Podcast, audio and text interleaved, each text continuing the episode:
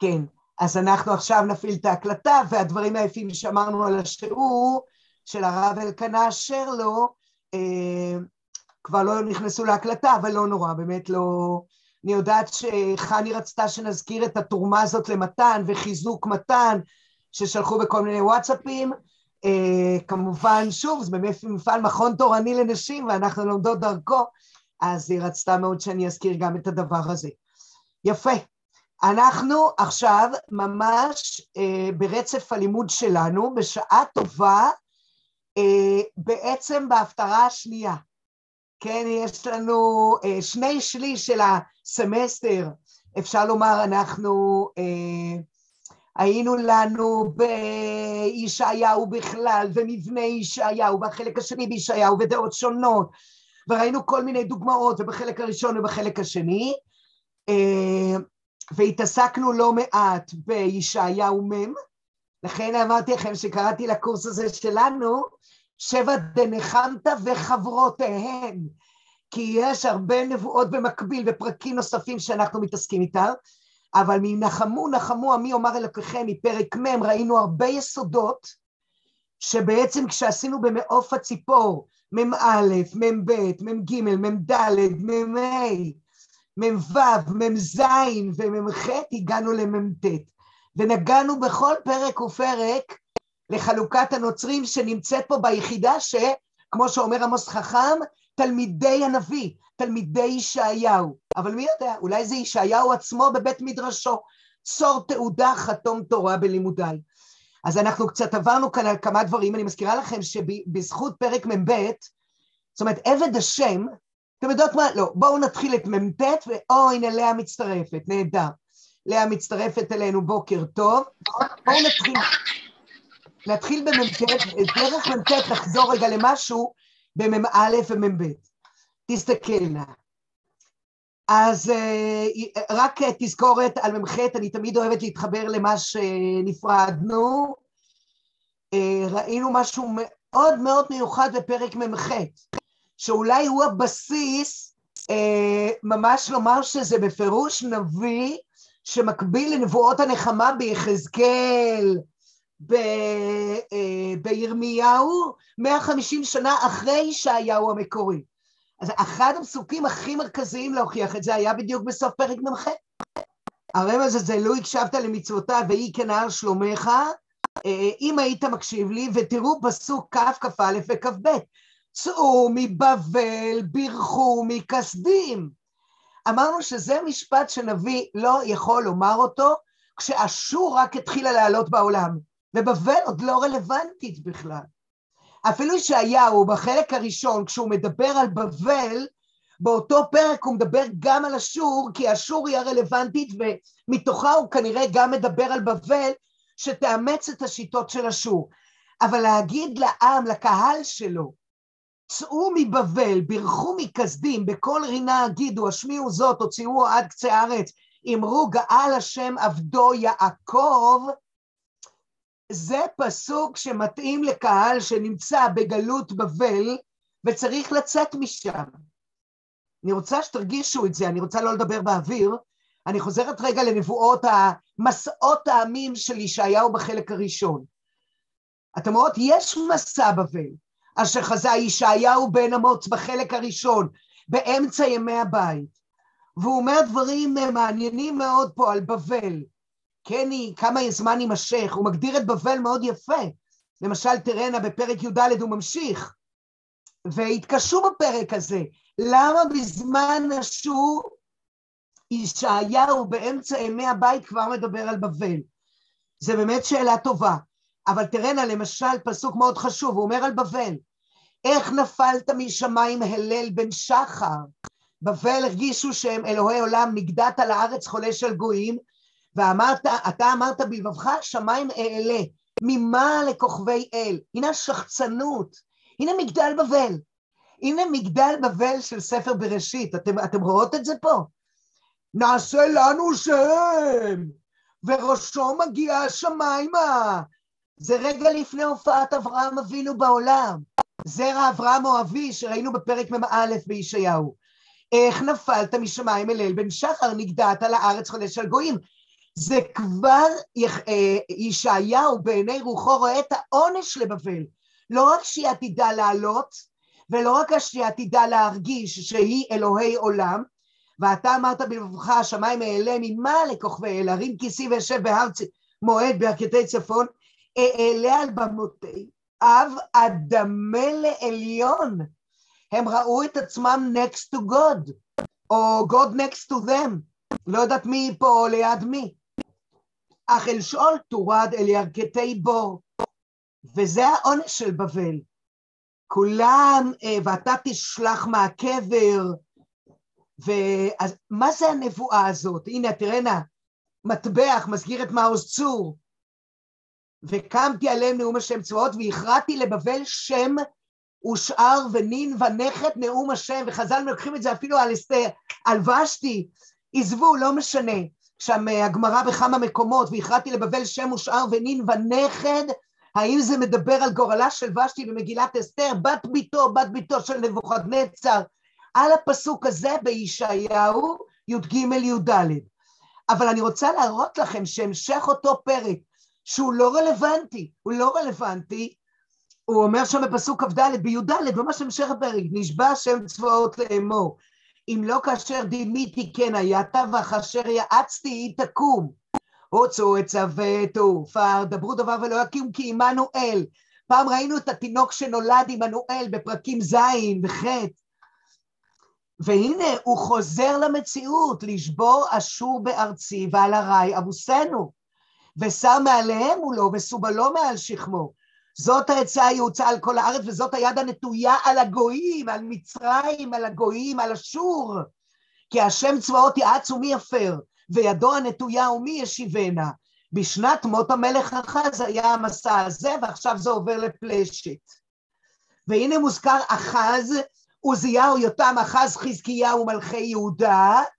הנה לנו אה, עמנואל שבפרקים ז' וח' זה על אחז, והנה מבבל נבואה כאילו לא רלוונטית לאותו דור, אבל הנביא מדבר על איזה תפיסות עולם שיונקות מאשור, ואותה אשור שהייתה שחצנית באופן בלתי רגיל. תאמינו לי שהיא הייתה שחצנית, אבל אני לא אסמוך שתאמינו לי. אני אראה לכם. אה, מה קרה שהוא לא רוצה לתת לי את פרק י'? אנחנו תכף נבדוק מה קרה. שגיאת שרת, אוף. טוב, בואו נפתח עוד פעם את שבילי התנ"ך. נראה אם זה ייתן לנו או לא. או, לאה, את נראית אחרת היום, בוקר טוב. כן, שבילי התנ"ך, בואו נראה אם הוא נותן או שהוא לא יסכים לתת את האתר, אתם יודעים, כל פעם יש הפתעה אחרת במחשב. אתמול באמצע שיעור זום גם נעצר לי הכל, עם רעש, עם הכל, לא יודעת מה. אולי בעיה במחשב שלנו. לא רוצה לתת? ראיתם, לפני שנייה היינו שם. טוב. בואו נעבור על התורה. אולי אפשר היה גם לספריה. ראיתי דברים מאוד מעניינים בספריה. או ספריה הם קוראים לזה. מאוד יפה, אתר נהדר. עושים דברים נהדרים עם המקורות שלנו. מומלץ ביותר. אבל בואו נהיה בעל... כן. אמ, הדבר שכל כך מפריע לך על הנבואה הזאת, כי הרי נבואה זה נבואה, זה חזון לעתיד, אז השאלה היא, האם זה מוזר שזה על החלק היותר עתידי של העתיד? בוודאי. תשמעי, אני לא יודעת מה... אני לא יודעת... אין אחד אחר, אין אצל שום נביא אחר. אני לא יכולה להגיד מה זה. שמדלג תקופה ומנבא הלאה. כן, אבל לנבא הלאה עדיין ברמה רלוונטית. אז תראי, ישעיהו זה דוגמה טובה מאוד, שהנה הראיתי לכם בקפיצה בפסוקים, הוא מדבר על מסע בבל, כן. ואתה שואל, וזה בחלק הראשון, זה בטוח בימי אחז, ראינו, כתוב בפרק י"ד, אבל את רואה שמבבל הוא חזר לאשור, אז את מבינה שבאמת נביא בדבר השם מקבל אה, דברים מאוד משמעותיים ורחוקים. אוקיי. אבל כשאתה שואל למה זה רלוונטי לקהל שלו, אז אתה רואה שזה חזר לאותה אומה כל כך קשה בדור שלו, ואנחנו גם מכירים את זה היסטורית. באמת בבל אימצה את תפיסת אשור. פרס לא. פרס תחזיר את האומות כמו כורש, תחזיר את האומות לבנות מקדשים ותתן אוטונומיות דתיות. אבל בבל תהיה כמו אשור, בא סנחרי ובלבל את האומות, גם בבל כמו בבגדל בבל עם השם בלל, גם הם בלבלו את האומות. כך שמשהו בתפיסה של בבל שמאמצים את אשור, נמצא כבר בישעיהו י"ג י"ד. אבל את יודעת מה? עדיין מסע בבל, מסע אשור, הוא עוד אומר את זה באמת על הגויים. עוד ניחא, מסע פלשת, מסע צור, ניחא. אבל הפסוק שלנו בישעיהו מ"ח מסוף השיעור שעבר, הקהל הוא הקהל הישראל, היהודי שלו. צאו מבבל, בירכו מכסדים, זה פנייה לקהל רלוונטי עכשיו, לא איזה דיבור תיאורטי. לכן זה אחד מהפסוקים, הרב יואל טוען שזה מתלמידיו שהכניסו את זה מאוחר יותר, שגם זה בעייתי, כי לדעתו הרי זה כן ישעיהו של ימי מנשה על רקע עבודה זרה ועל רקע האלילות המוגברת של מנשה, הסיבה של החורבן. אבל אני רגע רוצה להראות לכם שישעיהו בפרק י' לפני מסעות העמים, לפני מסעות העמים, תראנה בפסוק ה', הנה זה יקפוץ לי תכף. הו ישור שבט אפי ומעטהו בידם זעמי. בגוי חנף אשלחנו ועלה מבטי עצבנו. ויש תפקיד לאשור כמו שהיה למצרים. וזה בימי ישעיהו, אשור עולה בעולם. אשלח לכם עוד שיעור מקסים של הרב הלל מאלי. נשלח לכם על אשור, עליית אשור בימי ישעיהו, והחידושים והארכיאולוגיה. אז uh, עצבנו לשלול שלל ולבוז בז, הנה הילד הזה. לאה, תסגרי אצלך את הרמקול, כי זה עושה לנו רעשים. אני חושבת, כן. תודה, תודה. Uh, אבל, אבל אשור לא כן ידמה, הוא לא חושב שהוא שליח השם, הוא רוצה להשמיד, להשמיד בלבבו ולהחריד גויים לא מעט. אבל תראנה שמה התפיסה, למה אשור יחטוף? הרי אשור שבט אפו של השם, הרי הוא שליח השם, למה הוא יחטוף? הנה למה הוא יחטוף. והיה כי יבצע השם את כל מעשהו בהר ציון, אפקוד על פרי גודל לבב מלך אשור ועל תפארת רום עיניו. אשור שחצן, הנה מגדל בבל באשור. אמר בכוח ידי עשיתי ובחוכמתי כי נבונותי, ואסיר גבולות עמים ועתודיהם שושתי. כאסוף כקן ידי לחיל עמים, כאסוף ביצים עזובות. ואז אה, סוגר הנביא כאן, הופה, הנה זה, זה הבעיה, לכן אני לא משתמשת בעל התורה. זה נהדר, כי זה קופץ מיד לכמה פעמים, בפסוקים, בקורקונדנציה, מקסים, מקסים בלימוד עצמי, אבל זה מבלבל אותי כמורה. אז אומר הנביא ישעיהו שם בפרק י', ההתפאר הגרזן על החוצב בו? מה זה השחצנות הזאת? תפארת רום עיניו. ועל מניפו כעניף שבט ואת מרימיו, כערים מטה לו עט, ולכן הוא יחטוף באבוע בריבוע. הוא יחטוף את העונש שלו. אז הנה זה היה בפרק י', ואנחנו ראינו בי"ג את המסע על בבל שלמד מאשור, והנה בי"ד זה ממשיך על בבל, עם השחצנות הזאת שלהם שראינו לפני רגע. אה, איפה זה היה פה? אתה אמרת בלבבך השמיים אלה מעל כוכבי אל. אותו ניסוח כמו השחצנות של אשור, אשור אותו דבר. בירכתי צפון, אדמה לעליון. כאסוף ביצים עזובות אצל אשור, ואין פוצה פה ומצפצף. ההתפאר הגרזן על החוצה פה, זאת אומרת, אשור בבל, אך אל שאול תורד, והנה שוב שוב, ולאה אני רוצה שתראי את זה, באותו פרק. הוא חוזר, הנה פרשייה סגורה, נשבע השם צבאות לאמור, אם לא כאשר דימיתי, לשבור אשור בארצי ועל הרי אבוסנו, זה לא טעות, כן? זה לא שהוא רצה לדבר על בבל והוא מדבר על אשור, לא. הוא חזר לאשור כי היא נקודת המוצא וזה הפשט בחלק הראשון. והוא ימשיך בשנת מות המלך אחז אל פלשת. ויש כאן הרבה דברים להגיד, אבל לא משנה עכשיו. אנחנו רוצות להיות לנו בפרק מ"ח, רגע, אני אזיז לנו את ה... אנחנו רוצות להיות לנו בפרק מ"ח, ושוב לראות את הפסוקים שצריכים להיות לא איזה תוכנית אלוקית כללית לניהול העולם, אלא תראו את הניסוח. זה ניסוח שצריך להיות רלוונטי. צאו מבבל ברכו מכזים. אני, אה, ולא צמאו, ויבקע צור, ויעזובו מים שוב יציאת מצרים. אה, מזכירה לכם שאפילו פרק קודם היה לנו על נפילת מי? רדי ושבי על עפר בתולת בת בבל. הנה, בדיוק מה שישעיהו בחלק הראשון ניבא, הגיע הזמן לעונש של בבל, אוטוטו. קשה להאמין, אבל אוטוטו זה יקרה. ואפילו ראינו אה, עוד פרק קודם, קרא בל קורס נבו, אלה אלילים בבליים. אפילו מורדוך, שלא מוזכר פה, שאחר כך מרדכי ייקרא בזמן שיבת ציון, מורדוך עם האל הבבלי, בל, בל, בבל, קורס נבו, היה אל בבלי. אז קרסו יחדיו ולא יוכלו מלט מסע, ונפשם בשבי הלכה, הם יחטפו על מה שהם עשו לבית יעקב.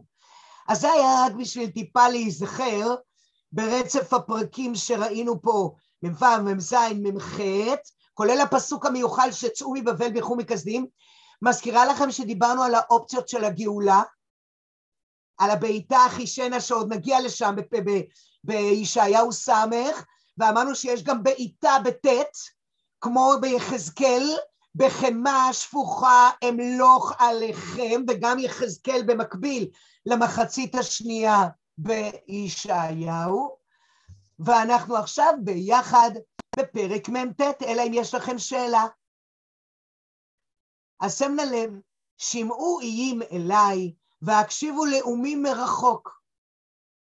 איים, אז האם זה עם ישראל שמפוזר, או האם זה באמת שוב פנייה לגויים? תכף אתם תראו למי מדובר פה. האם הגויים ברקע, כי הם נמצאים בגלות ויש גויים סביב אותם, אבל הדיבור הוא לעם ישראל. בכל זאת בפתיחה אתם רואות מה שכתוב כתוב, אני לא מוציאה פסוק מהקשרו, מכתיבתו. שמעו איים אליי והקשיבו לאומים מרחוק. השם בטן קראני, הנה למשל, יש לנו את רבי אליעזר מבלגנצי. אה, בואו נחזור לנו לרש"י, כי אם אנחנו כבר פה, הנה אבן עזרא, רבי יוסף קרא, אבל אין לנו, תמיד מתחילים עם רש"י. אני עוד מאלה שכן, אה, תלמידות נחמה, עוד זכיתי טיפה טיפה אפילו בעצמי. אה, אז מבטן קראני, משאני בבטן עלתה לפניו במחשבה להיות שמי ישעיהו. מה רש"י עשה כאן מבטן קראני? דווקא רש"י מתעלם מאיים ולאומים מרחוק. לא משנה כרגע מי צריך להקשיב לו, האם זה דווקא הגויים או עם ישראל המפוזר בגויים, הפרשנים האחרים אולי כן מתייחסים, אתם רואות שרש"י מתייחס להמשך הפסוק. מרחוק, השם מבטן קראני, ולינדה יש יתרון מעל התורה, כאן יש לנו גם uh, את ה... כאן יש לנו את הטעמי מקרא. אז uh, שימוע הימים אליי, יקשיבו לאומי מרחוק, הנה האתנח, השם מבטן קראני, ורש"י מתייחס מהאתנח ואילך. השם מבטן קראני, ממאי אמי הזכיר שמי. על מי אתה מדבר? על מי אתה מדבר? אולי, אולי הייתי אומרת, אולי הכוונה ליצחק אבינו? אברהם או אבי, יעקב, אה, ראינו שהוא הוזכר כבר בפרק מ"א, גם אברהם וגם יעקב. רגע, מה עם יצחק? אני סתם זורקת לכם אפשרות. אולי זה ההודעה כי ביצחק יקרא לך זרה, עוד לפני שיצחק נולד, מרחוק. השם מבטן כהני, מבטן אמי הזכיר שמי. תגידו, זה לא מתאים ליצחק לדעתכם? אבל מה מעניין עם רש"י? שרש"י אומר, לא, לא, לא על מי אבל, מדובר? אבל, מי, מי זה... אבל זה לא קשור למה שהוא אומר בהתחלת הפסוק. כי שמעו עמים. קראני כן. זה לא שימועים, זה לא שהוא ינבא, יצחק לא... מצוין, יצחק הוא לא... להיות, להיות היורש של אברהם. מצוין. לא להיות אומרת... הנביא של עם ישראל. יפה מאוד, וזה לא יתאים להמשך הפסוקים, נדבר על יצחק. מעניין מה שאת אומרת, חכי, מי זה יהיה? למה כן. לחפש כל כך רחוק? הוא מנבא, זה ישעיהו עצמו, ואז הוא ממשיך להגיד... אבל, ש... שמה... אבל תגידי, אה, בעצם מה רש"י מלביש כשהוא אומר, משאני בבטן עלתה לפניו במחשבה להיות שמי ישעיהו, להינבא ישועות ונחמות, שזה לא, הרוב ישועות ונחמות. מי בעצם משפיע, חוץ מניתוח הפסוק הזה, שהוא נקודת המוצא של הפשט, מי באמת משפיע על רש"י? למי הוא משווה את ישעיהו? שהוא עתיד להיות 150 אה, שנה אחריו, או שאם זה בחלק כזה, אז זה בעצם כבר בן דורו. זה התחלת ספר ירמיהו. ברור שזה ירמיהו. בטרם אצרך בבטן ידעתיך, בטרם תצא מרחם מקדשתיך, נביא לגויים נתתיך, או שאנחנו ראינו את זה אפילו בתהילים אה, ב', מבטן נבחר המנהיג. אין את זה על כל כך הרבה דמויות, זה כתוב מפורש אצל ירמיהו בפרק א', בדיוק מה שלינדה אומרת, בטרם תצא מרחם מקדשתיך, בטרם אצרך בבטן ידעתיך, זה כתוב מפורש. עכשיו יש כאן פסוק מעניין בישעיהו, שאתה שואל את עצמך למי הוא מתכוון, על מי הוא מדבר. אז ברור שרש"י לוקח שמדובר פה על הנביא, אבל בואו תראו תכף שזה לא האפשרות היחידה. ואמרתי לכם שבמושג של עבד השם, שמתחדש במחצית השנייה של ישעיהו, עבד השם מאפיין, ראינו את זה כבר בביטוי יעקב עבדי, ישראל אשר בך אתפאר, או עבד השם בפרק מ"ב, ראינו את זה, אני תכף אחזור לשם. הנה זה נמצא גם פה במ"ט, בפסוקים א', אה, תכף נראה עד איפה. אז הנה, שמעו איים אליי, הקשיבו לאומי מרחוק, ויש כאן דמות שאומרת, השם מבטן קראני, ממאי אמי הזכיר שמי. רש"י מיישם את זה על פי הפסוק, כן, מה שכתוב מפורש בירמיהו, זה לא בא ללמד רק על ירמיהו, זה, אתם יודעות, כל שיצא מן הכלל, לא ללמד רק על עצמו יצא, אלא ללמד על הכלל כולו יצא. וזה מלמד אותנו שנביאים, או לפחות הרבה נביאים, נבחרו מבטן. זאת השקפתו באיזשהו מקום של רש"י, ואתן רואות שהוא מיישם את זה על ישעיהו. והוא אומר לי, נווה ישועות ונחמות, כסגנון הבבא בתרא, ישעיהו ישועות ונחמות. כולו, רובו, לא משנה. אבל uh, על פי הפסוק, כי באמת יש כאן דמות שאומרת, נבחרתי מהבטן. אבל אני רוצה כן להזכיר לכם שיש לנו דמות כזאת, נראה אם זה כן ייתן לנו עכשיו שבילי התנ"ך, זה עושה את שבילי... התנ"ך. כן, הנה הוא כן מסכים? או שהוא לא מסכים? לא רוצה. בסדר. אז עוד על התורה נעשה לנו. עוד על התורה נפתח לנו. מעניין, זה פעם ראשונה. תמיד יש הפתעות, גם אתמול לטלי וגם עכשיו. צריך לבדוק מה קורה פה. אה, על התורה, אני, מה רציתי לפתוח? מה רציתי להראות לנו עכשיו? אה, לא ירמיהו, רציתי להזכיר לכם את תהילים ב', שעסקנו מאוד שוב בעניין של מי זה עבד השם. נראה אם זה ייתן לנו, תהילים ב', רוצה לתת לנו? אה, אז הוא נותן לנו את זה ככה, אני רוצה דף הבית, תנ"ך, תמיקאות או לא דווקא, אז אנחנו נחפש פה את תהילים ב', רואים, זה טיפה יותר... אה, אבל תראו את היתרון, תראו את היתרון שלה על התורה. העמדה מאוד יפה וכבר בצורה שירית, כמו אה, בתנ"ך של הרב ברויר, על פי כתר הרם צובה, את תהילים לכתוב בצורה שירית ולא בבוכתה, זה מעניין, כן, אז תסתכלנה. אה, ראינו למה רגשו גויים ולאומים יהגו ריק, זה מאוד מתאים לביטויים שלנו, בדיוק באיפה שאנחנו, אה, שימו איים אליי, יקשיבו לאומים מרחוק, אתם רואים, זה ממש מזכיר את אותו דבר, למה רגשו גויים ולאומים יהגו ריק, התייצבו מלכי ארץ ורוזנים נוסדו יחד כנגד השם ועל משיחו. ננתקה את מסורותימו, נשליכה ממנו אבותימו, השם ילעג להם. ואני נסחתי מלכי על הר ציון הר קודשי, אספרה אל חוק. השם אמר אליי, בני אתה, אני היום ילידיתיך. ראינו על מי הוא מדבר פה? על מלכות בית דוד? על מי הוא מדבר פה? כי זה כנראה לא מדובר פה על הנביא. יש כאן תפקיד של הדמות הזאת, ואני נסחתי מלכי, מלכי, כנגד הגויים, על, על ציון ההר קודשי, אספרה אל חוק, השם אמר אליי, כאילו, זה נורא מתאים למסורת דוד, שכותב את ספר תהילים על ידי עשרה זקנים, שוב הגמרא בבבא בתרא, פעם ראינו אותה בקורס שלנו, ואתם רואות שזה מחזק שאני נסחתי מלכי, דוד, על ציון הר קודשי שהוא בחר את ירושלים והקדוש ברוך הוא אישר את הדבר הזה, השם אמר אליי, בני אתה, אני היום ילידיתיך. איפה מצאתם בסיפורי שמואל שהשם הוליד את uh, דוד? אפילו מגילת רות. אז זה רות המואבייה, זה הסבתא רבא, רות ובועז. זה הסבא והסבתא רבא של דוד. אבל אתם רואות שבתהילים ב', מי שצריך לעמוד מול הגויים זה המלך, על הר ציון, ירושלים, ויש כאן איזושהי מסורת שהוא נבחר מבטן. יש כאן, אה, לא ידעו את זה, אבל הנה דרך תהילים ב', ואשאל בני ואתנה גויים נחלתך, שוב זה המלך, אחוזתך אפסי ארץ, תתמוטט עם הגויים, תנצח אותם, ותוביל את עבדו את השם ביראה וגילו ברעדה, אשרי כל חוסי בו.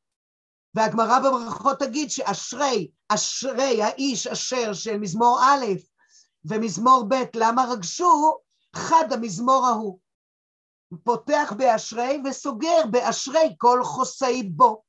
רמה פרטית, רמה לאומית, אבל אתן רואות שיכול להיות כאן עוד מישהו, איזושהי מסורת בתהילים, אני היום ילידיתיך, כאילו הוא ילדו של הקדוש ברוך הוא, הקדוש ברוך הוא שותף בלידתו. נו, אתם מבינות מה הנוצרים עשו כבר מפרק ב'. אתם יכולות לנחש. השם אמר אליי, בני עתה, אני היום... תראו, זה לא פשוט עם הנוצרות. כי פסוקים שאנחנו נפרש אותם אה, בדרך יהודית, הנה, לדוד, מה רש"י יגיד כאן? השם אמר אליי, איך הוא אמר אליי? מה, ישירות? על ידי נתן וגד ושמואל. רש"י מדייק, דוד לא היה נביא בפשטות. ומה זה בני אתה? ראש לישראל קרואים בני בכורי, והם התקיימו, אתה בשבילם, שכולם תלויים בך. ומה זה אני היום ילידתיך? שהמלכתיך עליהם. אתן רואות כמה רש"י מדייק? רש"י, שבסוף יומם מסעי הצלב. בשום אופן. אתה לא יכול ללמוד את הפסוקים האלה ברמה שהקדוש ברוך הוא מוליד אדם. בני האלוהים עם בנות האדם זה הקדמה למבול. זה, זה הסיבה להשחית ארץ. אז הלשון בתהילים אומר לנו רש"י, מלמד, מחנך אותנו רש"י, זה, כנגד... זה, מה? זה גם כמו uh, uh, דיברת תורה בלשון בני אדם. בדיוק. זאת לשון מושאלת.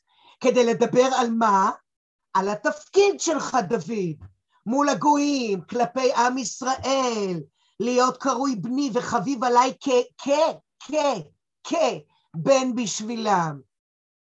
ומצינו במלכי ישראל החביבים שנקראים בנים, שבאמת השם אומר לנתן, על שלמה, הוא יהיה לי לבן ואני אהיה לו לאב, זה דברי נתן לד... לדוד. אז, אז כמה רש"י מדייק ומוכיח מפסוקים אחרים שהתפיסה הנוצרית שהם רצו לבנות על אותו האיש מהפסוק הזה, בשום אופן אה, לא תתקבל מבחינה יהודית. אבל אתם רואות שזה יושב על פשט פסוקים. זה כן אה, מקום, ישרים דרכי השם, אומר הנביא הושע. ישרים ילכו בם ופושעים היכה שלובם. אבל רק רציתי לחזור ולהראות לכם פה שאולי זה עבד השם, דיברנו על זה וזה מתאים ל"ויצא חוטר מגזע ישי ונצר משורשיו יפרה", זרע בית דוד, אה, רציתי להראות לכם את זה שיש כאן איזושהי תפיסה של הקדוש ברוך הוא מעורב בלידה המיוחדת של דמות מלך בישראל. אז אולי אליו הכוונה, אה, השם מבטן קראני ממאי אמי הזכיר שמי. עכשיו תראנה, חברות, כן, כן, כן. כי אנחנו יודעים היסטורית שזה הרי זה, זה לא ככה קורה ושכל כך הרבה דברים בתנ"ך קורים בפלן בי כמו שאומרים. אז uh, כשדברים קורים זה לא, ו, ו, ואנחנו יודעים מתי דוד uh, נבחר, ואנחנו יודעים ששלמה, אף על פי שהיה אמור להיות המלך הבא, האמא צריכה להזכיר לאבא, ולאבא, כלומר, אנחנו יודעים שהיסטורית זה לא זה, לא זה שהוא, שהכוונה אולי שהוא ילד אותו כמלך, שהוא עלה למלוכה. כמו שרש"י אמר. מיניתי אותך אם לא חולם, כן. אין פה שאלה, לדעתי, מבחינתנו, הוא של הגויים, אבל אני חושבת שמבחינתנו... מה שאת אומרת. את כאילו מחזקת את ההבנה של רש"י כסוג של הבנת פשט לאור ההיכרות עם הסיפורים בשמואל וב...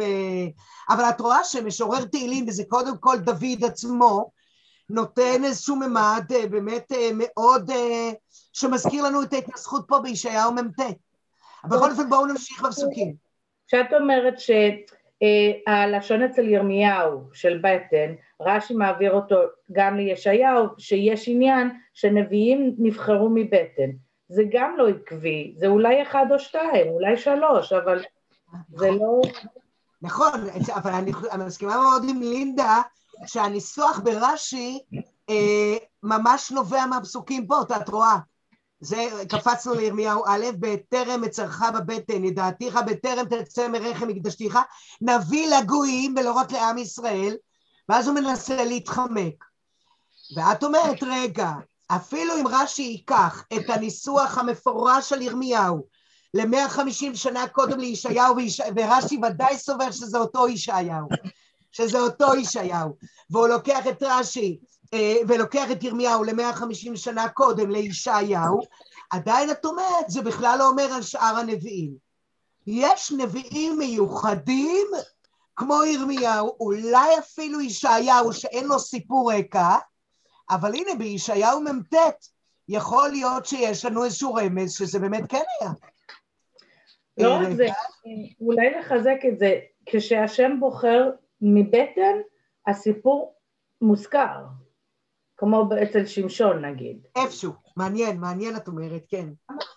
דבר בגדול לא יהיה כלול. כן, נורא מעניין מה שאת אומרת, שדווקא הדבר החריג הזה, אז אם הוא קרה, אז הוא חייב להיות מסופר, ואם הוא לא סופר, הוא כנראה לא קרה. אבל עכשיו מה תגידי? אם הכוונה פה באמת לישעיהו עצמו, אז הנה הסיפור. או, או שאת מציעה פה שבעצם כל נביא נבחר מבטן, ולכן זה אפילו לא מוזכר, כי זה מה אולי, שהיה. אולי, בדיוק, האופציות אבל, האלה קיימות אבל, ממש כך, ממש כך, כן. אבל אולי ישעיהו הרגיש את זה מאז לידתו. הכל יכול להיות, אין לנו יותר מאשר הפסוק הזה על העניין של ישעיהו.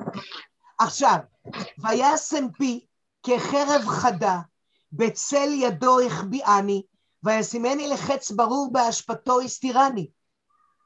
אה, הקדוש ברוך הוא הסתיר אותך? ויאמר לי, עבדי אתה, ישראל אשר בך אתפאר. אז רגע, מי זה ישעיהו? אז זה ישעיהו? מי זה? זה עבדי אתה ישראל. יפה, אז חזרנו לעבד השם, שהוא לאו דווקא הדמות הראשונה הזאת, או ש... את, אתם מבינות את האפשרויות, עכשיו תראו, אנחנו לא עושים פה עבודת חקר או דוקטורט על עבד השם, אבל אני אומרת לכם שאם תפתחנה ותעשינה תרגיל בפרשנות, אתם תראינה שפרשן אחד לקח על הנביא, ופרשן אחר לקח את עבד השם על עם ישראל כולו, ואחר לקח על הצדיקים שבעם ישראל, שלהם יהיה תפקיד, ואחר לקח על מלך המשיח, ועשינו את זה בשיעור והראינו מפסוקים מקבילים שאפשר לחזק את האופציות הפרשניות האלה. אבל המושג המיוחד של עבד השם נמצא ממש בסדרת פרקים במהלך ישעיהו מ' ואילך, לא קודם. וזה מעניין.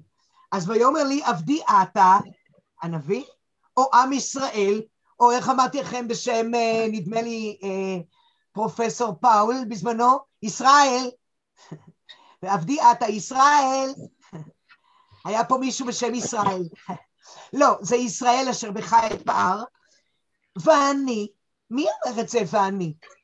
האם זה חזר לישעיהו? ואני אמרתי לריק יגעתי, לתוהו והבל כוחי, חילאתי, אכן משפטי את אדוני ופעולתי את אלוהי. באמת, למי זה מתאים להגיד פסוק כזה? אני מת... עד היום, מי מתאים לכם שחשבתם עליו בראש, שיגיד, אוי, אני מתאמץ לחינם ולא מקשיבים לי? באמת, איזה נביאים. מה? כל הנביאים. כל הנביאים באיזשהו מקום. איזה נביא? איזה נביא הכי יושב לכם בראש שבאמת מתאים לו, ולכן היה צריך לחזק אותו כחומה בצורה, והוא באמת אה, קשה לו... ירמיהו יותר. זה הרבה יותר מתאים לירמיהו לפשט שאנחנו מכירים בירמיהו. אין כן, ספק. אבל... פה זה נשמע לי, הסדרה, סדרת הפסוקים האלו, במיוחד שהיא ממשיכה את הפסוק של אה, שמבטן קראני, זה כאילו ישעיהו מסביר איך השם בחר אותו מבטן, הוא פשוט נותן את הכרונולוגיה וסיפור, שהשם, ש...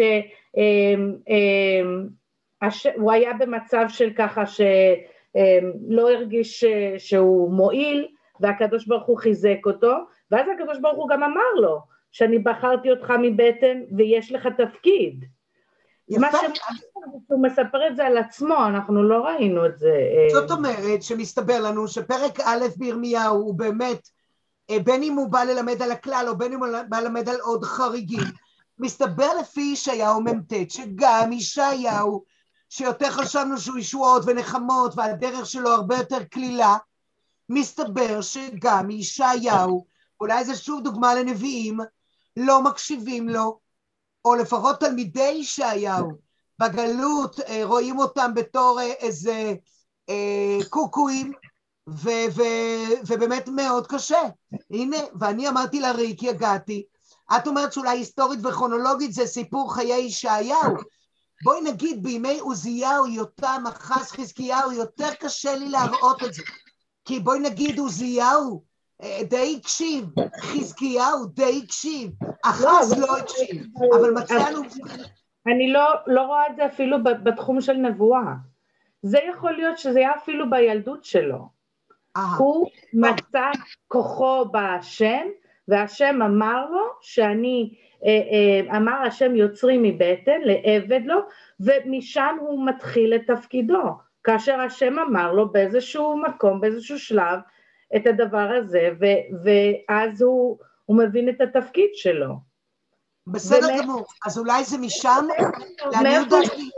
שהוא נביא מבטן, הוא אומר ש... כשהוא היה בכליו, ככה בדיכאון, בוא נגיד, אז השם אמר, יוצרים מבטן לעבד לא לשווה, כלומר, שיש דו שיח בינו לבין הקדוש ברוך הוא, שיכל לקרות אפילו לפני שהוא יצא, יצא למסע הנבואה. שאנחנו לא יודעים שום דבר עליו מלפני כן. מקסים.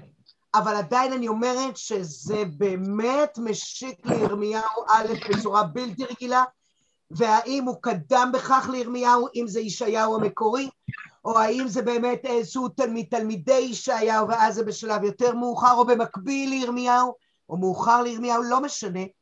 כך או כך באמת יש כאן, אם מדובר על דמות נבואית, שהוא mm-hmm. באמת מייצג את הקושי שלו, את הקושי העצום, ולא חשוב אם זה היה בתחילת הדרך או בהמשך הדרך או כרגע מול הקהל שלו עכשיו, נקבל את כל האפשרות ברצף, ואני אמרתי לריק, יגעתי, לתוהו, והבל כוחי חילאתי.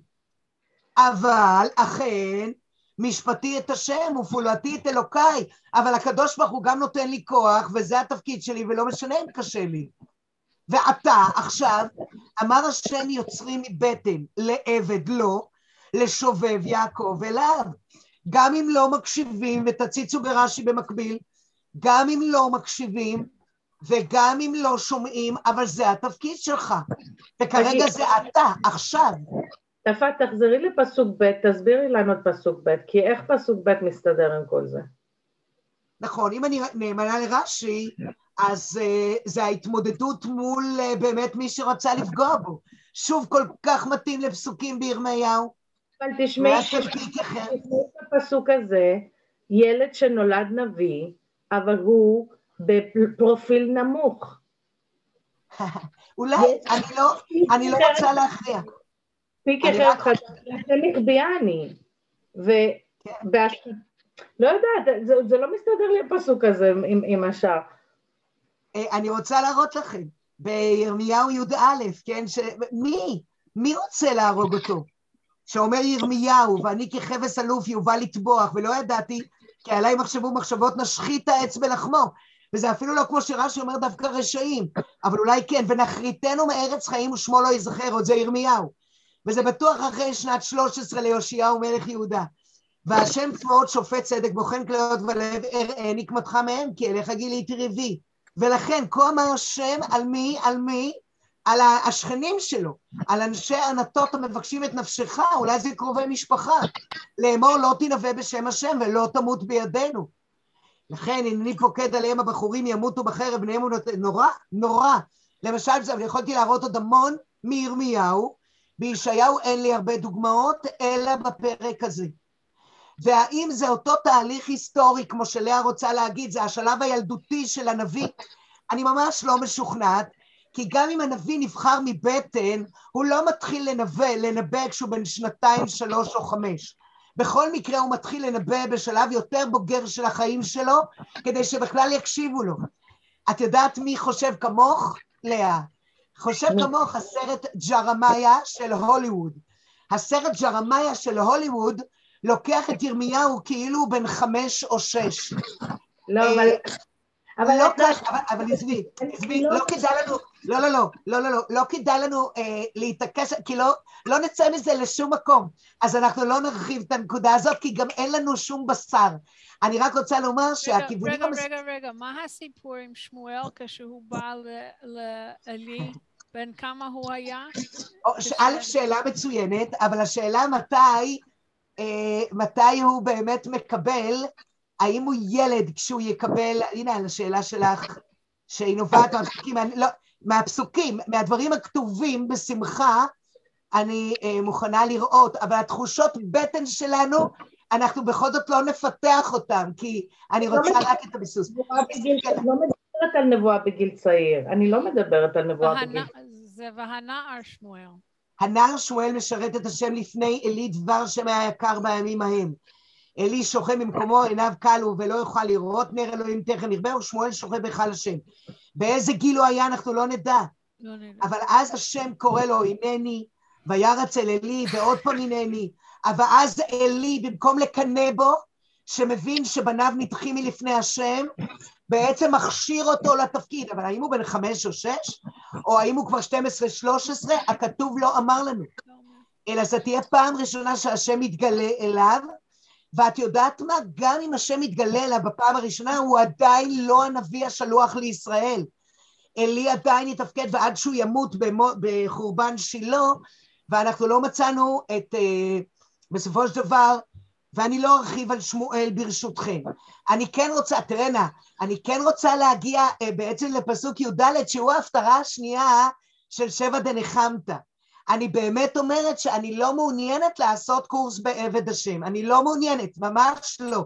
אני רוצה לגעת במושג, אני רוצה לספר לכם את הדעות הפרשניות שיש להם ביסוסים מהכתובים האחרים, אבל אין לי עניין לקחת את היחידה הזאת ולהפוך אותה לקורס השנתי, זה לא. את ישעיהו מ' כן, ואת מ"ט בפסוקים האלה לא. אני מודה בפניכם כי זה, יש פה המון פרקים. במה אתה נותן את הדגש ואתה מרחיב עוד ועוד. אז בנחמו נחמו עמי יאמר אלוקיכם, הרחבנו המון כי זה יסוד השבע דנחמת, וזה גם מתפתח אחר כך בהמשך הנבואות. פה זה דבר מיוחד ומעניין, מאוד מזכיר לנו את ירמיהו, שיהיה אחר כך בעוד 150 שנה, או שהוא בן דורו של תלמיד ישעיהו, תלמידי שבהם מדובר, אם מדובר פה על הנביא, כי יש רמוז כאן עוד אופציות, ואני כן, ואני לא חשוב לי להתעקש עם פסוק ב' של החבאת הנביא וההסתרה שלו, כמו שרש"י אומר, מהרשעים שרוצים לפגוע בו, מה שהוכחתי בירמיהו י"א שבפורש השכנים רצו לקבוע, לפגוע בו, בין אם הוא צעיר, בין אם הוא מבוגר יותר, לא משנה, האם זה מגדיר גיל היסטורי או שלב בנבואה שלו, זה ממש לא משנה לנו. כך או כך הוא מרגיש בפסוק ד' באיזשהו שלב שזה סתם, לריק יגעתי, לתוהו והבל כוחי, חיליתי, אכן משפטי את השם ופעולתי את אלוקיי, וזה שוב, אה, זה נותן לי את הכוח, והנה עכשיו, זה העיקר, השם אמר יוצרי מבטן, לעבד לו, הנה, האם הנביא מגדיר אותו, אה, הנביא מגדיר את עצמו כעבד השם, לשובב, יעקב אליו, מלשון שובבות, להשיב, אתם רואות פה את רש"י, להשיב, יעקב אליו וישראל, קרי וכתיב, יש כאן קרי וכתיב, לא אליו יאסף, או חס וחלילה לא יאסף, כאן הקרי, אליו יאסף, ואכבד בעיני השם, הופה, ואכבד בעיני השם ואלוהי היה עוזי. זאת אומרת, יש לו תפקיד, וגם אם לא מקשיבים לו, יש לו תפקיד לרכז לקדוש ברוך הוא, לגרום לחזרה בתשובה. גם מאוד מזכיר את יחזקאל, שאמר שם, ראינו בפרק כ', העולה על רוחכם היו לא תהיה, ולא רצו להקשיב לו. ובחמאה השפוכה אם לא לכם, כן, תזכרנה, יחזקאל ל"ב, ל"ג, ל"ד. והנה פסוק ו', ויאמר, נקל מהיותך לי עבד. מי זה נקל מהיותך לי עבד? האם זה שוב הנביא? להקים את שבטי ישראל, ונצורי ישראל להשיב, ונתתיך לאור גויים להיות ישועתי עד קצה הארץ. מעניין. אז ויאמר, נקל מהיותך לי עבד, זאת אומרת, עדיין יש הרגשה שהפנייה היא לאותו נביא, ישעיהו או מישהו מתלמידיו, להקים, וזה התפקיד שלך, להקים את שבטי ישראל, להשיב, ונתתיך לאור גויים, כבר ראינו את המושג אור גויים, יש לך תפקיד גם כלפי הגויים, והעונש לגויים, והמסר, שוב מתאים לישעיהו ב', והיה באחרית הימים נכון יער בית השם ונערו אליו גויים, ויורנו מדרכיו ונלכה באורחותיו. עם ישראל יש לו תפקיד כלפי העולם, תיקון עולם במלכות שדי, להשיב ונתתיך לאור גויים, להיות ישועתי עד קצה הארץ, אני רוצה להראות לכם פה עוד פה ביחידה, כה אמר השם גואל ישראל קדושו, לבזון נפש, למתעב גוי, לעבד מושלים, מה זה? מי זה? מלכים יראו וקמו, שרים וישתחוו, למען השם אשר נאמן, קדוש ישראל, ויבחרק. ויבחרק.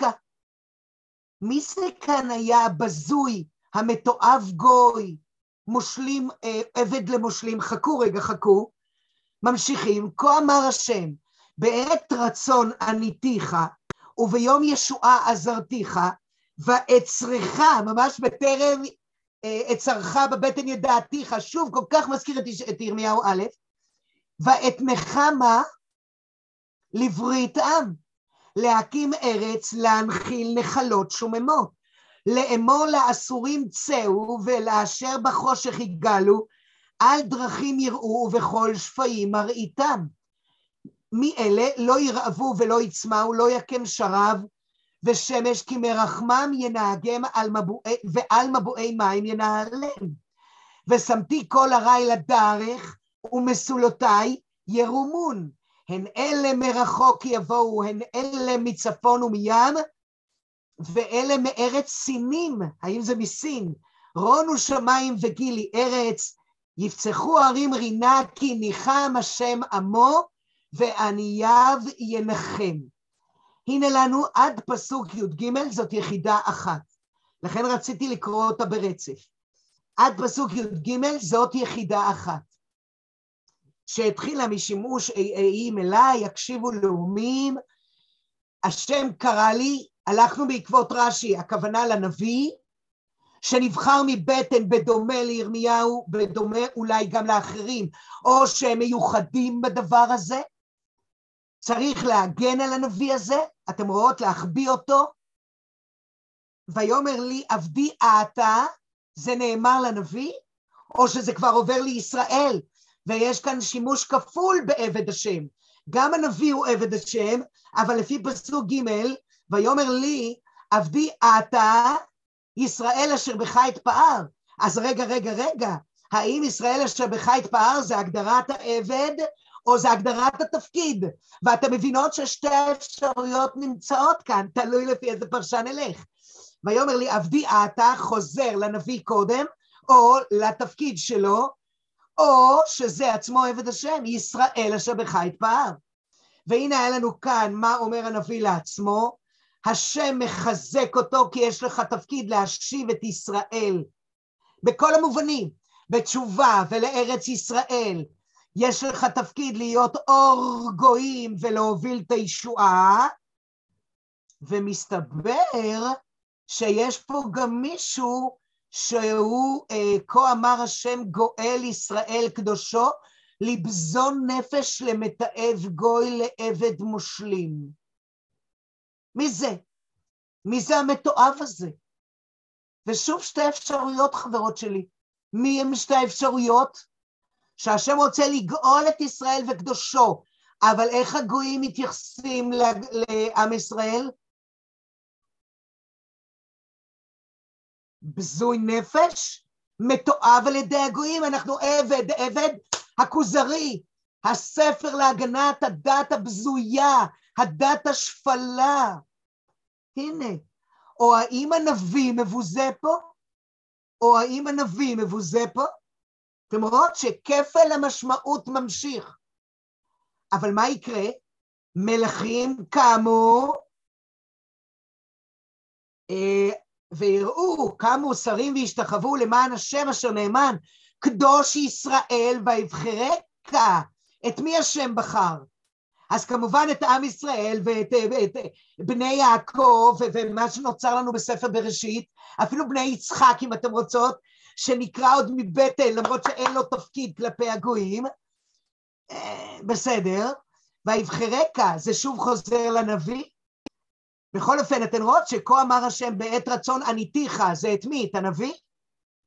או ביום ישועה עזרתיך זה הנביא שצריך חיזוק? או שזה בעצם עם ישראל שזקוק לזה שהשם יענה לו ויעזור לו. ואצרך אני עוצר אותך ואתנך לברית עם. אז מה זה? זה הנביא שצריך להוביל, אתם זוכרות את הברית עם ואור גויים.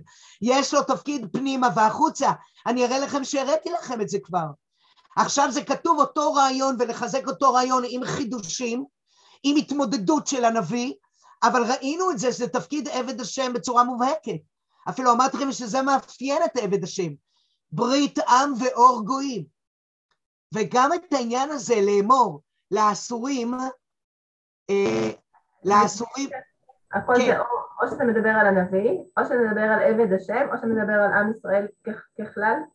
לא, אני אומרת שעבד השם הוא עצמו כרגע או הנביא או עם ישראל. אה, זה לא עבד השם עתידי כזה, מין אה, משיח שיבוא, כמו שהוא כזה? יפה אמרת, יפה אמרת, האם זה משיח שיבוא, ויש פרשנים שאומרים את זה, האם זה מישהו מזרע בדוד בדומה לתהילים ב', או לישעיה י"א, ויצא חוטר מגזע ישי, ונצר משורשיו יפרה, ונח עליו רוח השם, בעריכו את יראת השם. אז האם זה וכיתתו, אה, וגר זאב עם כבש ונמר עם גדיר בת, אז את נותנת את הפירוש השלישי שגם הוא קיים. האם זה בעצם שוב זרע מבית דוד וזה בכלל המשיח שעתיד להגיע, ולא איזושהי דמות או העם שנמצא כרגע? לגמרי.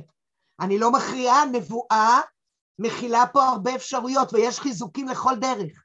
כי אם זה הנביא זה כאילו נביא ישעיה עצמו שקורה עכשיו, אם זה עם ישראל זה בעתיד, לא? זה עם ישראל, זה עם ישראל של עכשיו. צאו מבבל, בירכו מכסדים, אופציה עוד לפני הצהרת כורש. הנה האפשרות של האחישנה. הוכחנו את זה ממ"ח. לא, הוא פונה לעם עצמו.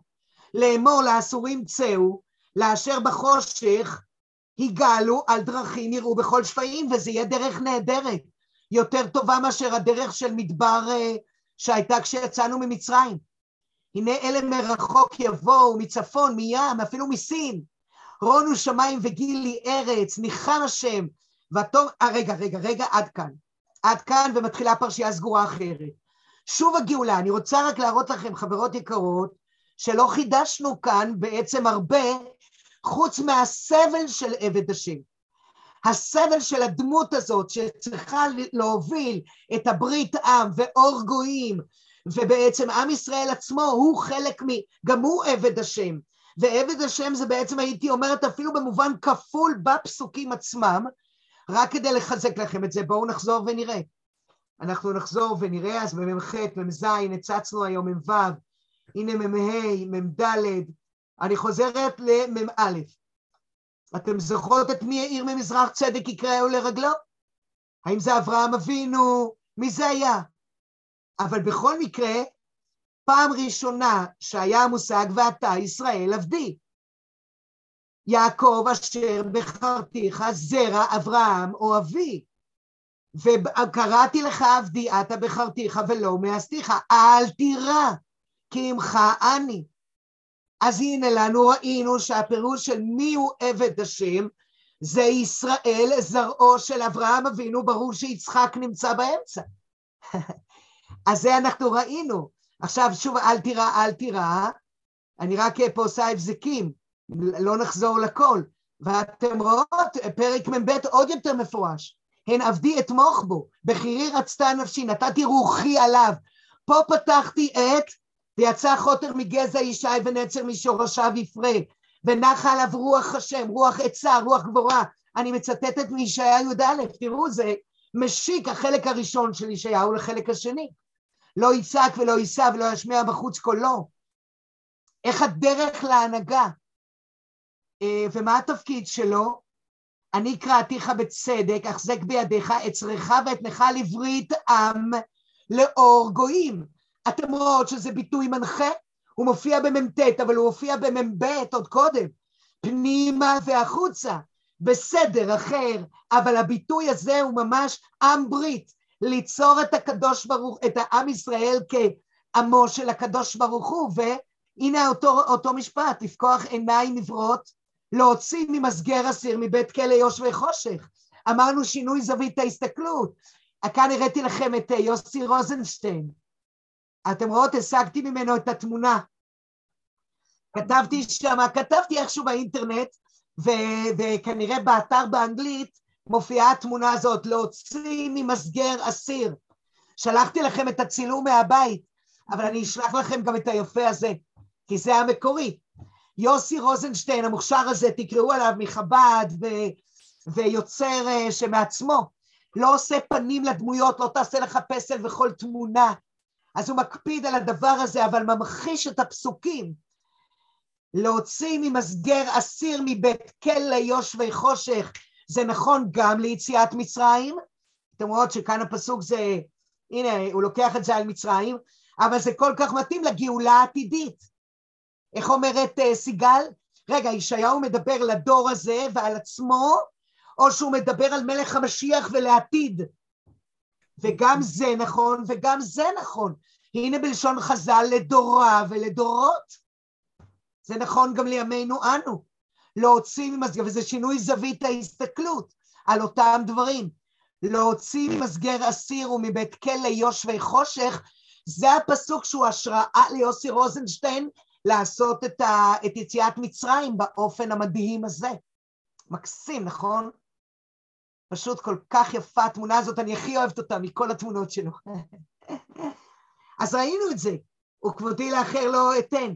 לכן, לכן אני כל כך לא רוצה, אה, מה, אם תרשו לי, להתעכב עוד ועוד על עבד השם בכל מקום שהוא יופיע. כי את ההבנות ואת האופציות השונות אנחנו כבר ראינו דרך הפסוקים וגם המקבילות, דווקא לא דרך הפרשנים, דווקא דרך הפסוקים והמקבילות, שזה לדעתי יותר, יותר חזק, הרי על זה הפרשנים ביססו את דעתם. יפה. אז עכשיו אנחנו חוזרות לנו ל... הנה מ"ג, מ"ד, מ"ה, אה, ו' ושבי על עפר, מ"ח, צאו מבבל בירכו מכסדים, והנה מ"ט שלנו. אז חברות יקרות, גילינו הרבה דברים אולי על ישעיהו הנביא, פתאום מסתבר שלא גם ירמיהו סבל כל כך, אלא אפילו ישעיהו שלא חשבנו שכל כך סבל, סבל. והאם בילדותו ובתחילת הדרך בדומה למה שלאה מנסה להציע, או האם בשלב המאוחר, דווקא עכשיו מול גולי בבל, או מול איזשהו קהל בימי אחז, לא יודעת מתי. אבל היה לו קשה והוא צריך את החיזוק מהקדוש ברוך הוא. אבל יש לו תפקיד, והתפקיד הוא קודם כל כי ניחם השם עמו וענייו ירחם. עד כאן רונו שמיים וגילי ארץ. אתם יודעות מה? עוד משהו אחד אני חייבת גם להראות לכם. הרעיון הזה שהדרך, שה, שהגולים יחזרו בה, אתם מבינות למה אני מעדיפה את שבילי התנ"ך? כמה, כמה משבצות קופצות לי על כל דבר שאני לוחצת. מה אני אעשה? לא נורא. ברוך השם, תודה לקדוש ברוך הוא שאנחנו בדור שיש כאלה אתרים שאפשר לפתוח ולהשתמש, ואת ספריה עוד לא פתחנו ואנחנו צריכים לעשות את זה. אה, אני רוצה להראות לכם, גם הרעיון הזה של אה, צאו מהחושך והדרך תהיה נהדרת, יותר מאשר יצאנו ממצרים, זה רעיון שהוא כבר אמר אותו. א', אם אתם רוצות ב"והיה יעקב למישור והרכסים לבקעה", כבר בפרק מ', ושהדרך תהיה נהדרת, יעקב למישור, אמרנו כביש 6, כביש 5, וכל הכבישים סולו סולו פנו דרך השם, והשיר אצל נעמי שמר, אז ראינו את זה, אבל אני רוצה להזכיר לכם עוד פרק, אפילו מהחלק הראשון, אפילו מהחלק הראשון. אה, אני חוזרת לסוף החלק הראשון. זוכרות את יסוסו מדבר וצייה ותגל ערבה? זה שוב בפרקי המבוא שלנו למדנו, ותפרח ככה בצלת. רגע, רגע, הוא לא מדבר רק בפרק מ', הוא מדבר על החזרת הגולים מעשרת השבטים. וזה קודם סופר פשט. חזקו ידיים רפות, ברכיים כשלות אמצו. הנה אלוהיכם נקם יבוא, תיפקחנה עיני עברים. כנגד פרק ו', כן, על אה, אה, השמן לב עם הזה, ואוזניו אכבד ועיניו השע פן יראה. הגיע הזמן לפקוח את העיניים, לשנות את זווית ההסתכלות. פרק ו' לפרק ל"ה. אז תיפקחנה עיני עברים אותו רעיון, וחרשים יקשיבו. ויהיה כאן תיקון של כל הנכויות. השרב לאגם, צמאון למבועי מים, מסלול, דרך, דרך קודש. ופדויי. ופדויי השם ישובון ובאו ציון ברינה.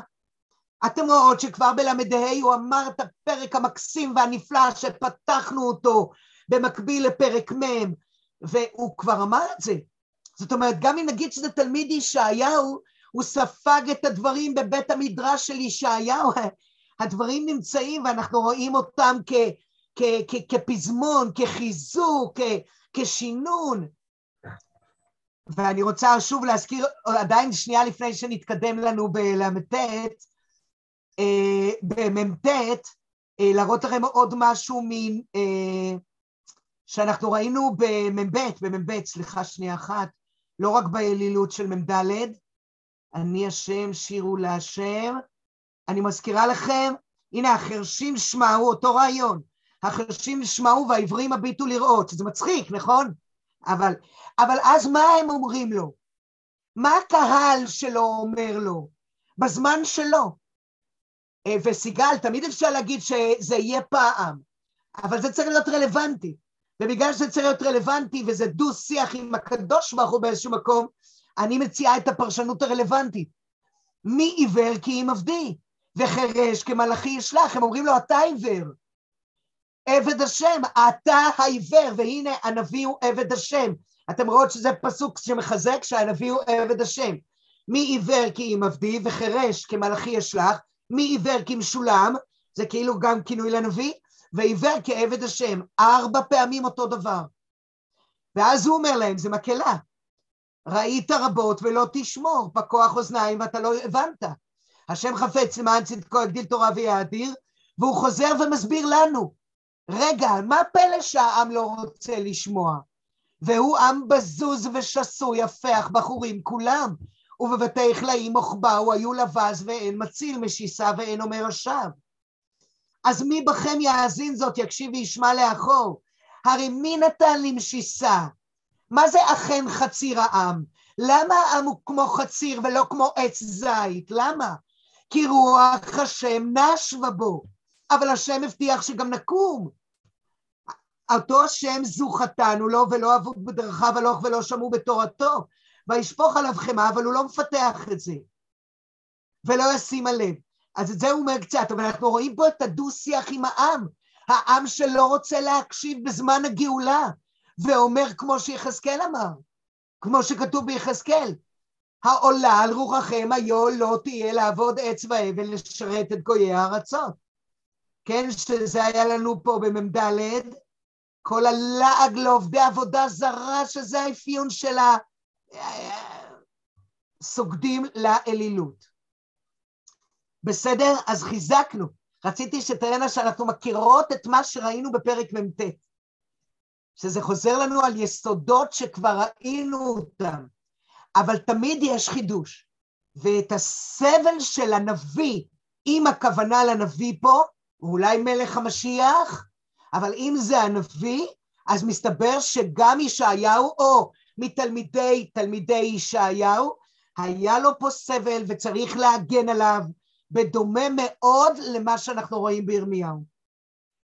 ובין אם העם ישראל בזוי או בין אם הנביא בזוי, יש לו תפקיד לעשות אותו והוא לא יכול להתחמק מהשליחות. ויש כאן עניין לגאול את העם אפילו יותר מגאולת מצרים. יפה. אז אם עכשיו אתן מקבלות את היחידה הזאת, אנחנו נתקדם, אלא אם יש שאלות. הערות? אבל פשוט בהמשך, אחר כך עוד פעם מדברים על עבד השם, נכון? נגיד הציטוט שאומרים שהחמור יהיה על משיח, על... המשיח יהיה על חמור, זה בהמשך, לא שהוא רוכב על חמור ועל... זה בכלל בזכריה. מה שאת לקחת זה בזכריה, בפרק ח'-ט' שם, בחלק השני של זכריה, שאז זה מאוד מעניין מה שאת אומרת, אני ורוכב על חמור, ושוב הנוצרים אספו את הפסוקים האלה לעצמם, גם בזכריה, גם בתהילים, גם בישעיהו ברור. אמ, מה שאת אומרת זה בזכריה, בואי נראה את הפסוק, אני ורוכב על חמור. לינדה אה, ולאה, היית איתנו במחצית הקודמת? כן.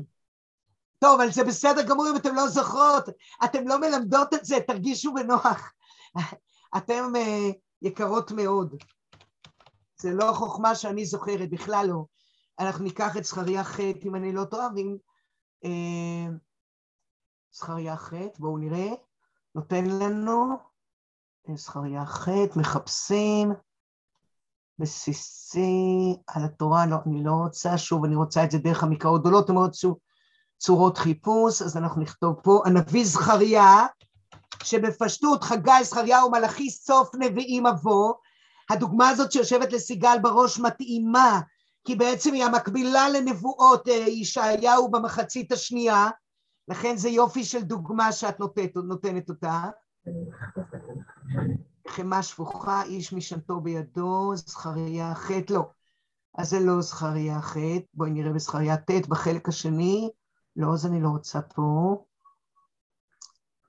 אה, בואי נראה לנו בט', מסך, הדרך, ושוב, האם זה מחזיר אותנו לאיזה זכריה קדום יותר, או שזה אותו זכריה?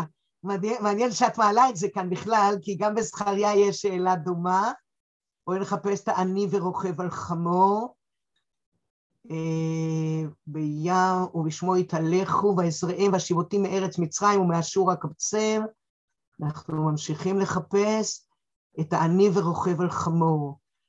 כה אמר השם, זה יש פה הרבה פסוקים, צאן ההריגה, אה, עניי צאן שני מקלות, ויקח את מקלי נועם, הוי רועי אליל. אלה פרקים קצרים גם בזכריה, והנה בפרק י"ב, נוטה שמיים, הנה אנוכי שם את ירושלים. זכריה ט', ככה גוגל אומר. אה, דילגתי על זה, אז דילגתי, זה כן היה צריך להיות בט'. התחלתי את זה בט', אבל דילגתי שם.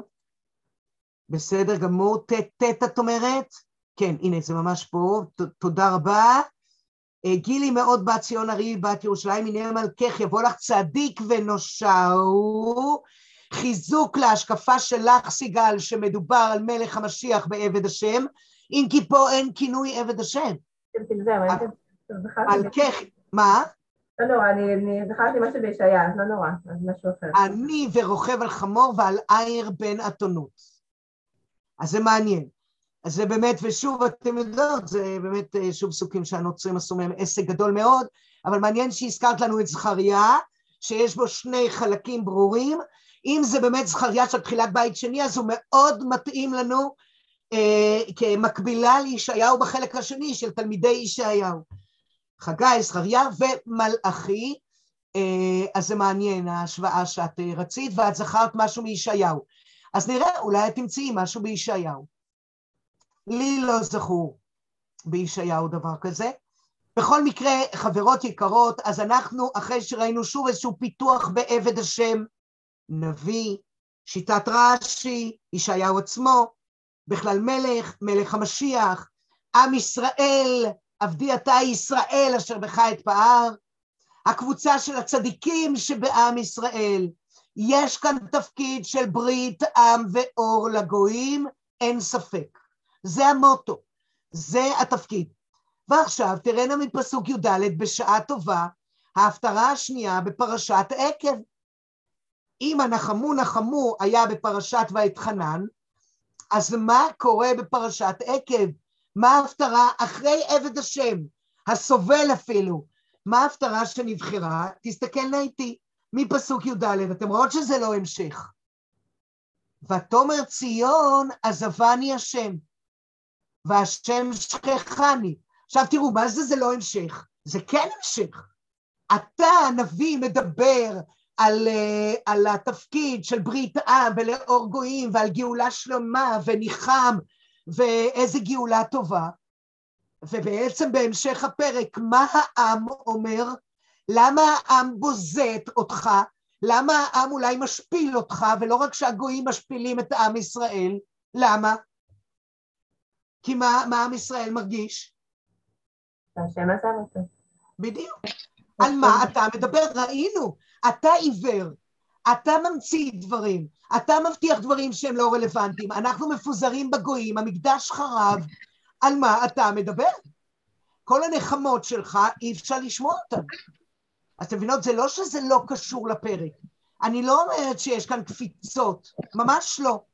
אבל, אבל יש כאן עניין אחר. זה לא המשך הנבואה ל, אה, להגדרת תפקידו של עבד השם, אלא עוצרים ואומרים, רגע, אז מה העם אומר?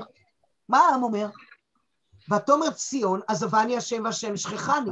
מזכירה לכם אה, שכאן זה לפי אבודרהם, עם הדו-שיח הזה, שכנסת ישראל, אתה, אתה אמרת נחמו נחמו עמי של פרק מ', אז בפרק מ"ט, עם כל המעבר שאנחנו עשינו וראינו את ההתפתחות, כנסת ישראל עונה בתרעומת, ושוב, תמיד זה התחלת הנבואה, התחלת ההפטרה, היא הדבר המרכזי, ככה זה גם שנען מדגיש את זה מאוד, אה, על כך עונה כנסת ישראל בתרעומת, ותאמר ציון עזבני השם בלשון הפסוק. ולכן זאת תהיה ההפטרה השנייה. הנביאים היו צריכים להגיד לקדוש ברוך הוא, ושוב הנביאים על פי המדרש, שאבודרהם לוקח אותו, נחמו נחמו עמי. זה נחמו אתם הנביאים, ואתם תנחמו את עמי ישראל. אבל כנסת ישראל לא מוכנה לקבל את הניחומים. סליחה? ותאמר ציון עזבני השם, והשם שכחני. קראתי, חזרתי לקרוא את מה שאמרת, את הקטע של יוסל רקובר. כן. חזרתי לקרוא את זה אתמול, זה ממש אה, חזק לגבי זה. אין ספק, אין ספק. עשית הכל כדי שאני אכפור בך, איך יוסלה אומר שם. עשית הכל, אבל אני ישר נאמן לך.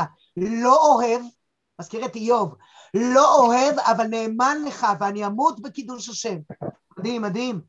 אבל ציון אומרת, עשית הכל כדי שאני לא אמין. איך אפשר? אתה, עבד השם, אתה קוקו, אתה עיוור, אתה חירש. ותאמר ציון, עזבני השם והשם שכחני. ואם אתם רוצות, ראינו את זה גם בפרק מ'.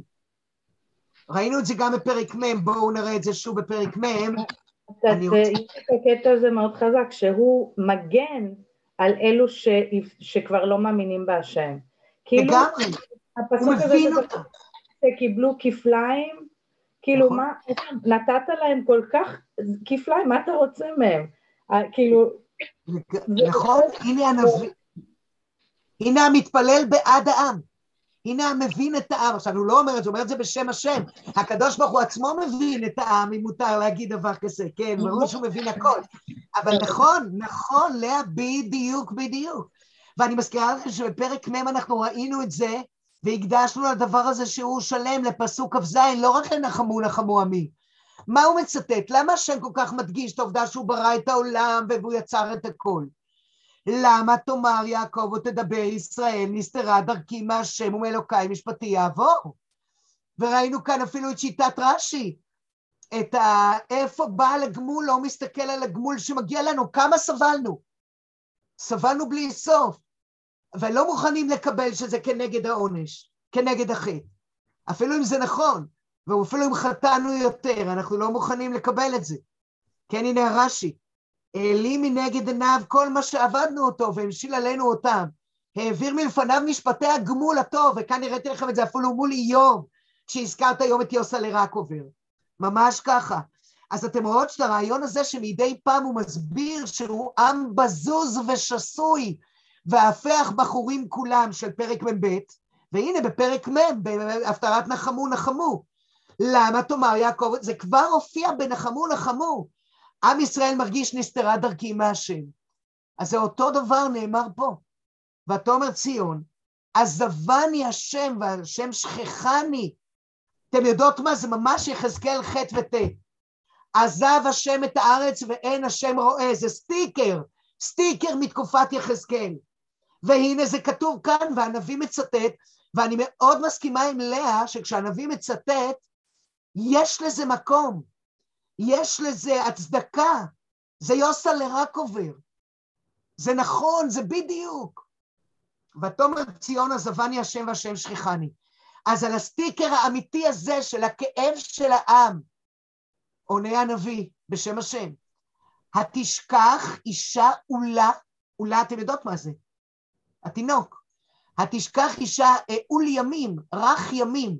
התשכח אישה... עוללים? מה? זה עוללים? עוללים, מצוין, עוללים, נכון.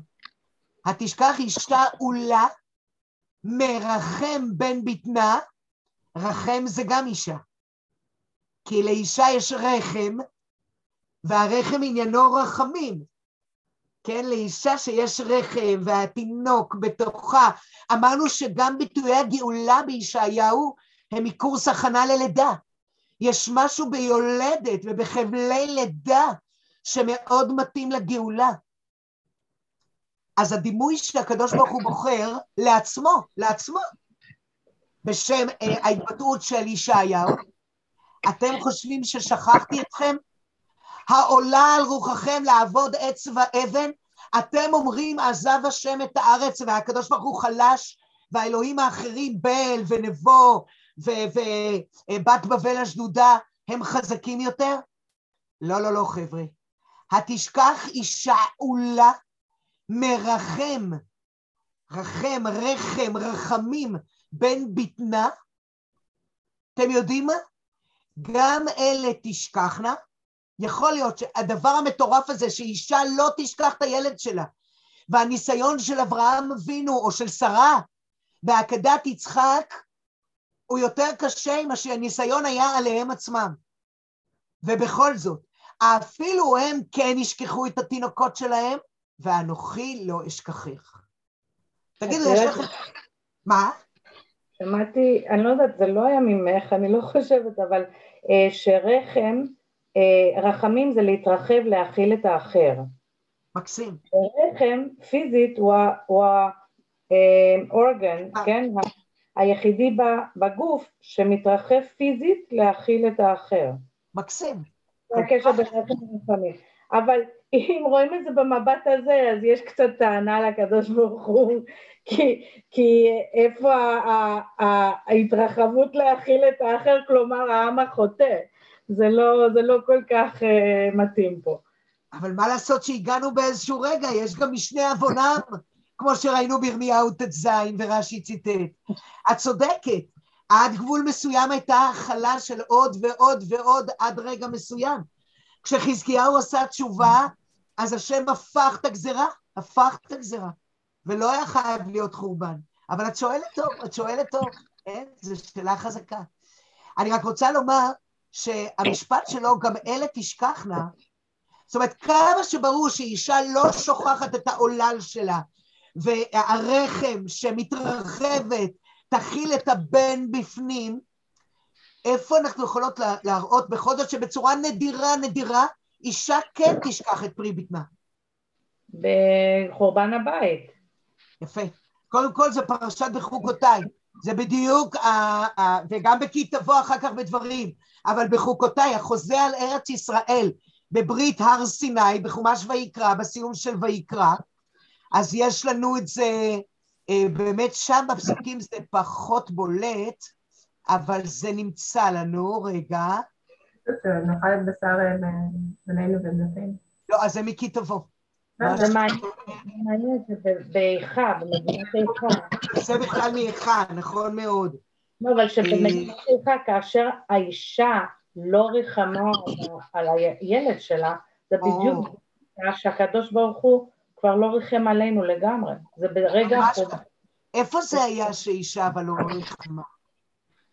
אה, הם אכלו את ילדים שלהם. זה חייב להיות כי תבוא. זה אצלנו בפרשה, אני ראיתי את זה. קראתי את הפרשה. נכון, נכון, לא, זה לא בחוקותיי, אין לנו על... אין לנו על אישה שאוכלת את שר בטנה שהשם ישמור, זה, זה לא בקללות של פרשת בחוקותיי, אבל זה כן בכי תבוא, ואנחנו נפתח לנו בדברים. איפה? מצאת את זה בויקרא? בויקרא, כן. אז כן בויקרא. באיזה פסוק נוראי ואיום? כ"ו כ"ט. כן, אבל נראה... כ"ו, כ"ט, הנה לנו, שהשם ישמור, כן, זה נורא ואיום, נכון, ואכלתם בשר, פשוט אה, אה, אה, אי אפשר לקרוא את זה, אבל חכו שנייה אחת, אני כן רוצה את דברים כ"ח, תכף תראו למה. יותר מה, אבל תודה רבה לסיגל שמצאה לנו את הפסוק המזעזע. אבל תראו בכ"ח, שוב, המקבילה לבחוקותיי, כי זה ברית ערבות מואב, זה ההזדמנות השנייה, לא של הר סיני, שפספסנו בגלל חטא המרגלים, שיקרה בחומש במדבר, אלא זה ההזדמנות השנייה בערבות מואב לפני מותו של משה. אבל שוב החוזה על ארץ ישראל, אם שמוע ואם לא תשמע. אז כאן יש ניסוח קצת אחר, לא אכלת, אכלתם, אלא בואו נראה את זה, הרקה והענוגה. איפה היא הרקה והענוגה? אה, אישה תיהרס ואיש אחר, והיית משוגע, כרמים תיטע. הנה, שהשם ישמור, אתם רואות את זה?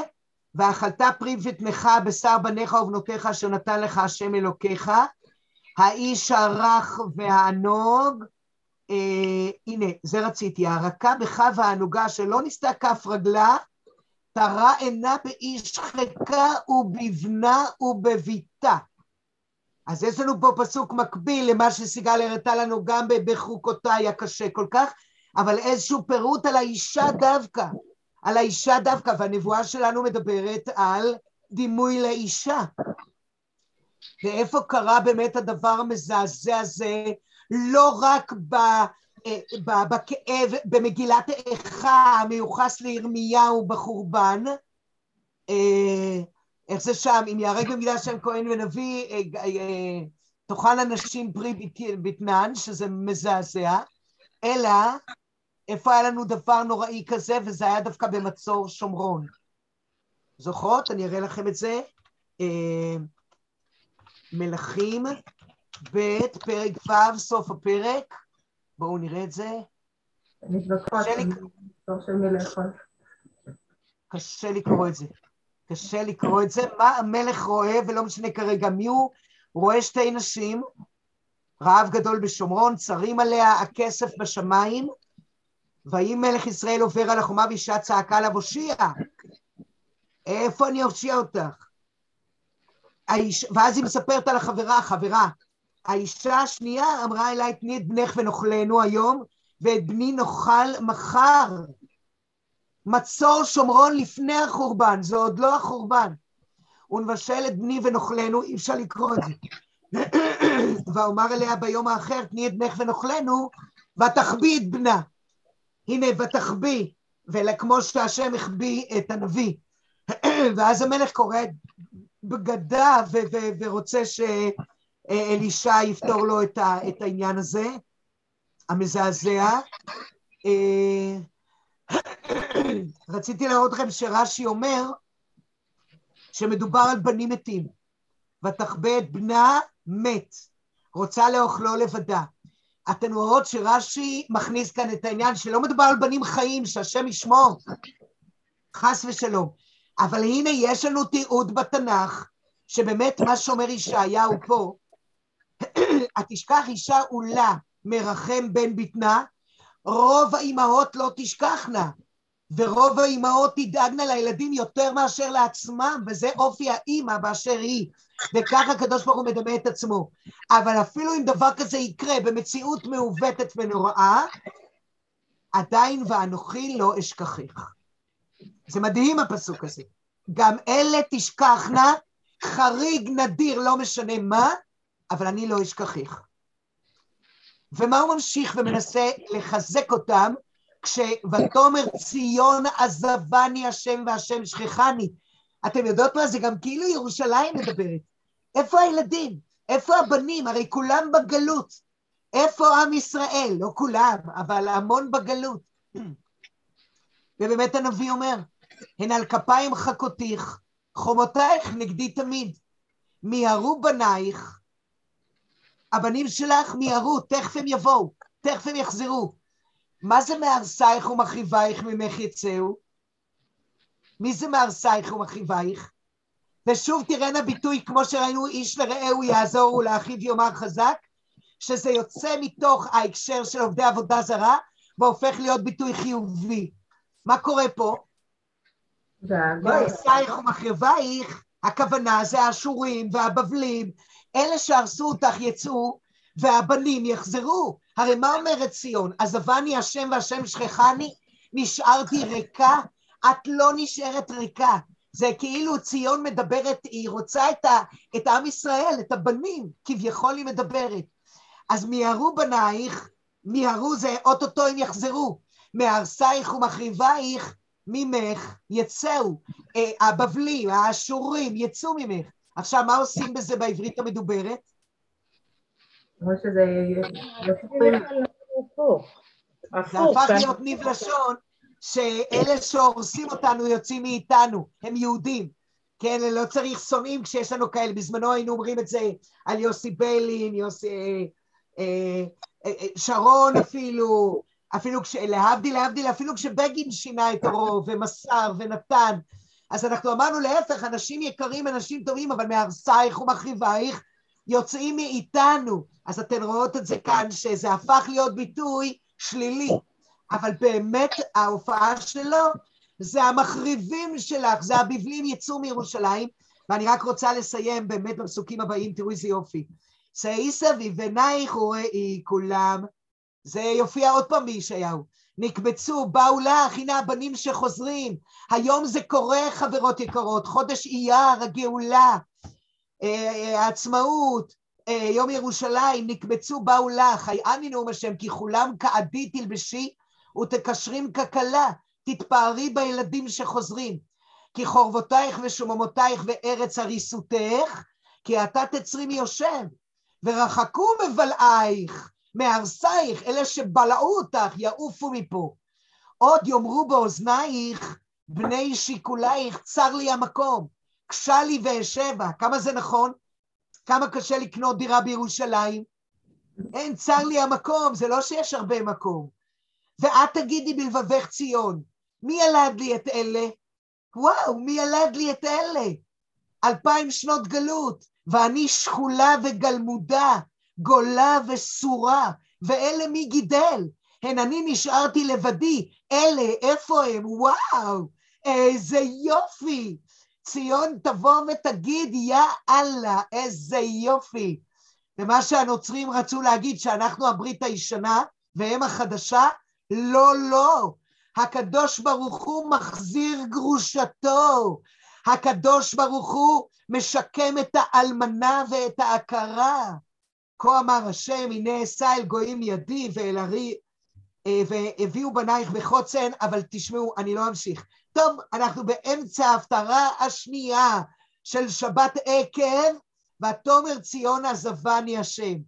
וזה יפה לסיים בזה של שאי סביב בנייך וראי חולב, נקבצו ובאו לך, שר המקום יכיל את כל יושבי הארץ, היהודים כן יהי רצון. אמן. אמן. אז אנחנו עוצרות אותנו כאן בדבר היפה הזה. אני צריכה שתמצאי לנו איזושהי נבואה שאומרת שהמחירי הנדל"ן ירדו. אני רוצה לצעוק את זה. אני רוצה...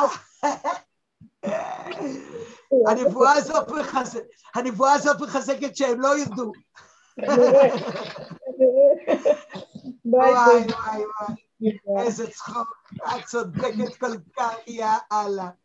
תודה רבה. ביי ביי.